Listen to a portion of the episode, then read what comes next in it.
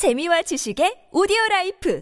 팟빵 안녕하세요. 군사 돋보기입니다. 바흐무트에서 우크라이나군이 밀리고 있는 것은 러시아군의 공세를 막아낼 역량이 부족해서 그런 것이 아니라 계획된 함정이며 전선을 크게 볼 때 우크라이나군이 오히려 거대한 학익진을 펼쳐 러시아군을 포위 섬멸하기 위해서라는 매우 흥미로운 분석이 일부의 OSINT 전문가들에게서 등장했습니다. 지난번 바흐무트 전황을 말씀드린 이후부터 러시아군이 이 지역에 세 개 방면에서 더욱 격렬한 공세를 가기 시작했는데 그동안 지속되어 왔던 바그너 그룹 용병들 중심의 공세와는 화력의 수준이 달라 문제가 되고 있습니다. 현지 시각 3월 20일 전해진 여러 OSINT 보도에 따르면 러시아군의 제20 근위 차량화 소총 사단이 바무트의 북부 전선을 공격해왔고 러시아군의 제106 근위 공수 사단 전력이 바무트 남부에서 공격을 가했으며 동부에서는 크레미나와 스바토우 방면에서 증원된 제144 근위 차량화 소총 사단이 공격을 가해왔다고 합니다. 이들은 각자 세 개 방향 모두에서 현지 시각 3월 19일 바무트 도심 외곽선에 도달하는데 성공했다고 하며 바무토카 강을 끼고 있어 천혜의 요새라 불리던 방어선마저도 3월 21일 저녁 9시 50분에 척파로의 전황 지도를 볼 때 이미 러시아군에 점령당한 것을 볼 수 있습니다. 그런데 정말 이상 이상한 점이 있습니다. 작게 보면 러시아군의 세력이 바무트를 둘러싸고 포위하려는 것처럼 보이지만 현재 바무트 전선에 배치된 우크라이나군의 전력은 러시아군의 전력을 크게 압도하고 있으며 북쪽과 남쪽으로도 강력한 기계화 여단을 배치시키며 마치 과거 한산도 대첩 당시 이순신 장군이 일본 왜군의 대규모 함대를 격멸할 때 사용했던 학익진을 연상케 하는 형태로 배치되어 있는 것을 확인할 수 있는데요. 더구나 우크라이나군이 펼친 이 학익진 형태의 양 날개 전면에 있는 러시아군은 BTR 장갑차나 BMP 장갑차, T-62 전차 같은 노후 기갑 장비인 반면 반대편의 우크라이나군 기갑 장비 장비는 T-72 전차, T-80 전차, T-64 전차들로 채워져 있어 러시아군의 기갑 장비들이 상대가 될 수 없는 실정입니다. 바흐무트 북쪽에는 우크라이나군 제30 기계화 여단, 제54 기계화 여단 등이 자리 잡고 있으며 후방에는 제45 포병 여단이 자리 잡고 있는 것은 물론 제10산악 돌격 여단과 그 예하의 제8, 제9 산악 강습대대, 제119 영토 방위 여단, 와스프 유닛 등 매우 다양한 전력이 자리 잡고 있습니다. 바흐무트 남쪽에는 제4 전차 여단과 제28 기계화 여단, 제24 기계화 여단, 제67 기계화 여단, 제109 영토 방위 여단 및 제110 기계화 여단, 제53 기계화 여단 등 매우 다양한 전력들이 포진해 있는데요. 현재 시가전을 치열하게 벌이고 있는 바무트 도심지 내에 우크라이나군을 보고도 바무트 도심지 외곽에 배치된 여러 우크라이나군의 기계화 여단들이 아무것도 하지 않고 구경만 하고 있다는 것은 분명 이들이 뭔가 꾸미고 있다는 것을 말하는 것으로 보이는데요. 현재 바무트에 우크라이나군이 위험하니 빨리 철수해야 한다는 주장과 반대로 위험한 것은 공세 역량이 바닥난 러시아군이며 오히려 우크라이나군이 바무트 남부 지대에서 러시아군을 몰아내고 있다는 등 여러 OSINT 정보통들 뿐만 아니라 공신력 있는 정보기관의 평가 또한 서로 상반되는 상황입니다. 양쪽의 의견 중 진실은 무엇일까요? 전문가는 아니지만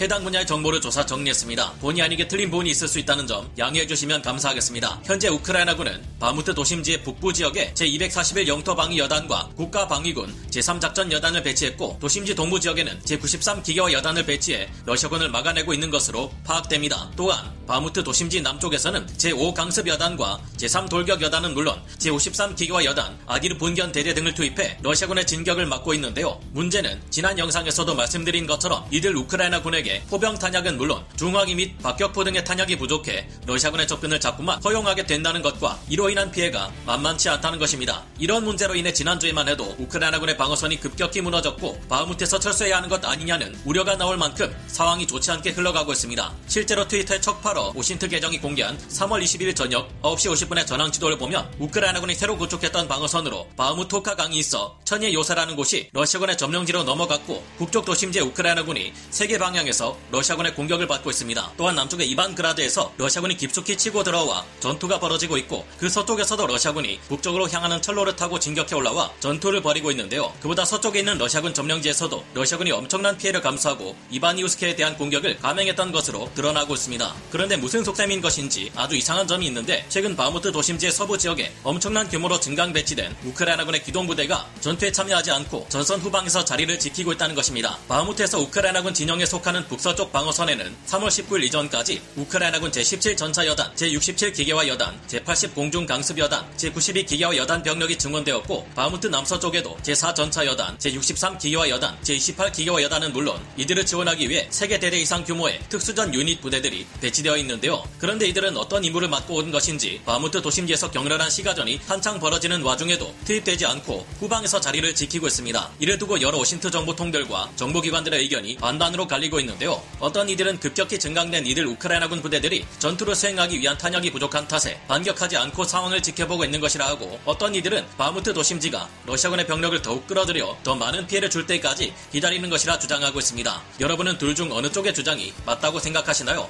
이 질문에 대한 대한 답은 조만간 밝혀질 것으로 예상되는데요. 다만 현재 3월 22일 전해지고 있는 OSINT 소식들에 따르면 러시아군이 현재 모든 공세를 중단한 상태이며 바무트 전선에서도 공세가 거의 정체되어 있다고 합니다. 러시아군은 최근까지 M03 도로와 함께 바무트의 보급로인 H32 도로, 50506 도로에 대한 모든 공격을 중단했다고 하는데요. 바무트 도심지에서 약간 북쪽에 있는 크로모 방면에 러시아군이 침투해 오기도 했지만 공세를 이어가지 못하고 즉시 1km 후방으로 물러났다고 하는데 현재 바무트의 러시아군들 상태가 워낙 엉망이라 점령지를 확보해도 이를 지켜낼 역량이 없는 것으로 파악되고 있습니다. 게다가 3월 21일 오후 우크라이나군이 반격을 실시해 바무트 남부에서 러시아군을 2km 정도 밀어낸 것 같다는 추정이 여러 OSINT 보도를 통해 전해지고 있습니다. 이 소식이 사실이라면 이제 바무트에서도 러시아군의 공세가 끝물에 이르렀다는 것을 우크라이나군이 눈치채고 일부 지역에서 과감히 반격을 시도한 것으로 추정되고 있는데요. 우크라이나 동부작전사령부와 미국의 싱크탱크 전쟁연구소 ISW에서도 바무트에 배치된 우크라이나군의 병력이 더 많으며 최근 남쪽에서 우크라이나군이 오히려 러시아군을 밀어냈다는 소식을 전하고 있는데요. 정말 러시아군의 상태가 공세 종말점에 가까워진 상태라면 이제 곧 바무트 전선 후방에 대규모로 배치된 우크라이나군 기갑 부대들이 움직이기 시작하지 않을까 하는 예상을 해보게 됩니다. 앞서 말씀드린 것처럼 현재 러시아군이 바무트를 둘러싸고 있지만 우크라이나군은 그런 러시아군을 더 큰 범위에서 쪼여 들어갈 조짐이 보이고 있는데요. 바무트 전선 후방에 몰려있는 우크라이나군 기갑 부대들 외에도 학의 날개처럼 러시아군을 위아래로 둘러싸고 있는 우크라이나군 진영에는 매우 강력한 전력들이 배치되어 있습니다. 상황이 이런데 바무트 지역에 배치된 러시아 군은 투입한 공세 부대를 일정 시점이 지나면 다른 부대와 교체해 다시 재편 과정을 거치는 것이 아니라 그냥 모든 부대가 소멸할 때까지 계속해서 전선에 투입시켜 없애버리는 정신 나간 짓을 계속 반복하고 있습니다. 바무트 지역에서 약 3만 명 정도에 그칠 것으로 파악되는 우크라이나군이 8만 명에 이를 것으로 파악된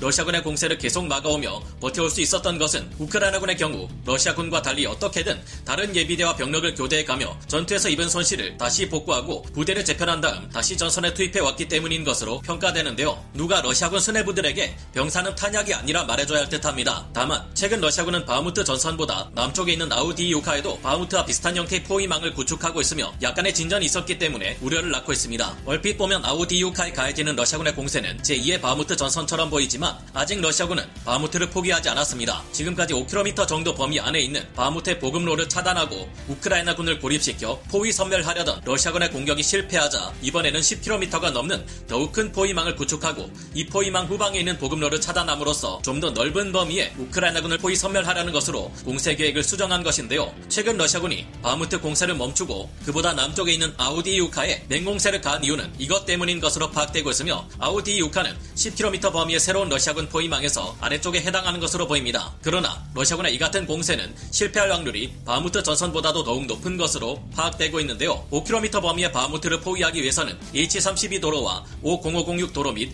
M03 도로를 차단하면 되는 일이었지만 10km 범위가 넘는 더 큰 포위망을 구축하기 위해서는 3, 4개 이상의 더욱 많은 진격로에 늘어서 있는 수많은 마을과 정착촌들을 점령해야 하는데 이는 현재 러시아군에게는 쉽지 않은 일이기 때문입니다. 10km가 넘는 더 큰 포위망을 구성하려면 크레미나 스바토 전선과 같은 바무트 북쪽에 러시아군 공세 또한 성공해야 하는데요. 현재 러시아군에게는 공세 범위를 더 줄여도 모자랄 판인데 오히려 늘리고 있으니 병력은 더욱 분산되고 화력은 더욱 떨어질 것으로 보입니다. 부족한 병력과 장비들이 안 그래도 라스푸티차로 인한 진흙벌에 가로막히며 공세가 좌절되고 있는데요. 한편 자포리자 전선에서도 우크라이나군은 대규모 공세를 시작하려 하고 있으며 이를 위한 시범적인 공세를 벌였더니 자포리자 전선의 러시아군이 힘없이 무너져 내렸다는 소식과 함께 러시아군이 자포리자 전선과 헤르손 전선 모두를 버리고 크림반도 방어에 집중하려는 정황도 포착되고 있습니다. 러시아군은 과연 크림반도를 지켜낼 수 있을까요? 오늘 군사 돋보기 여기서 마치고요. 다음 시간에 다시 돌아오겠습니다. 감사합니다. 영상을 재밌게 보셨다면 구독, 좋아요, 알림 설정 부탁드리겠습니다.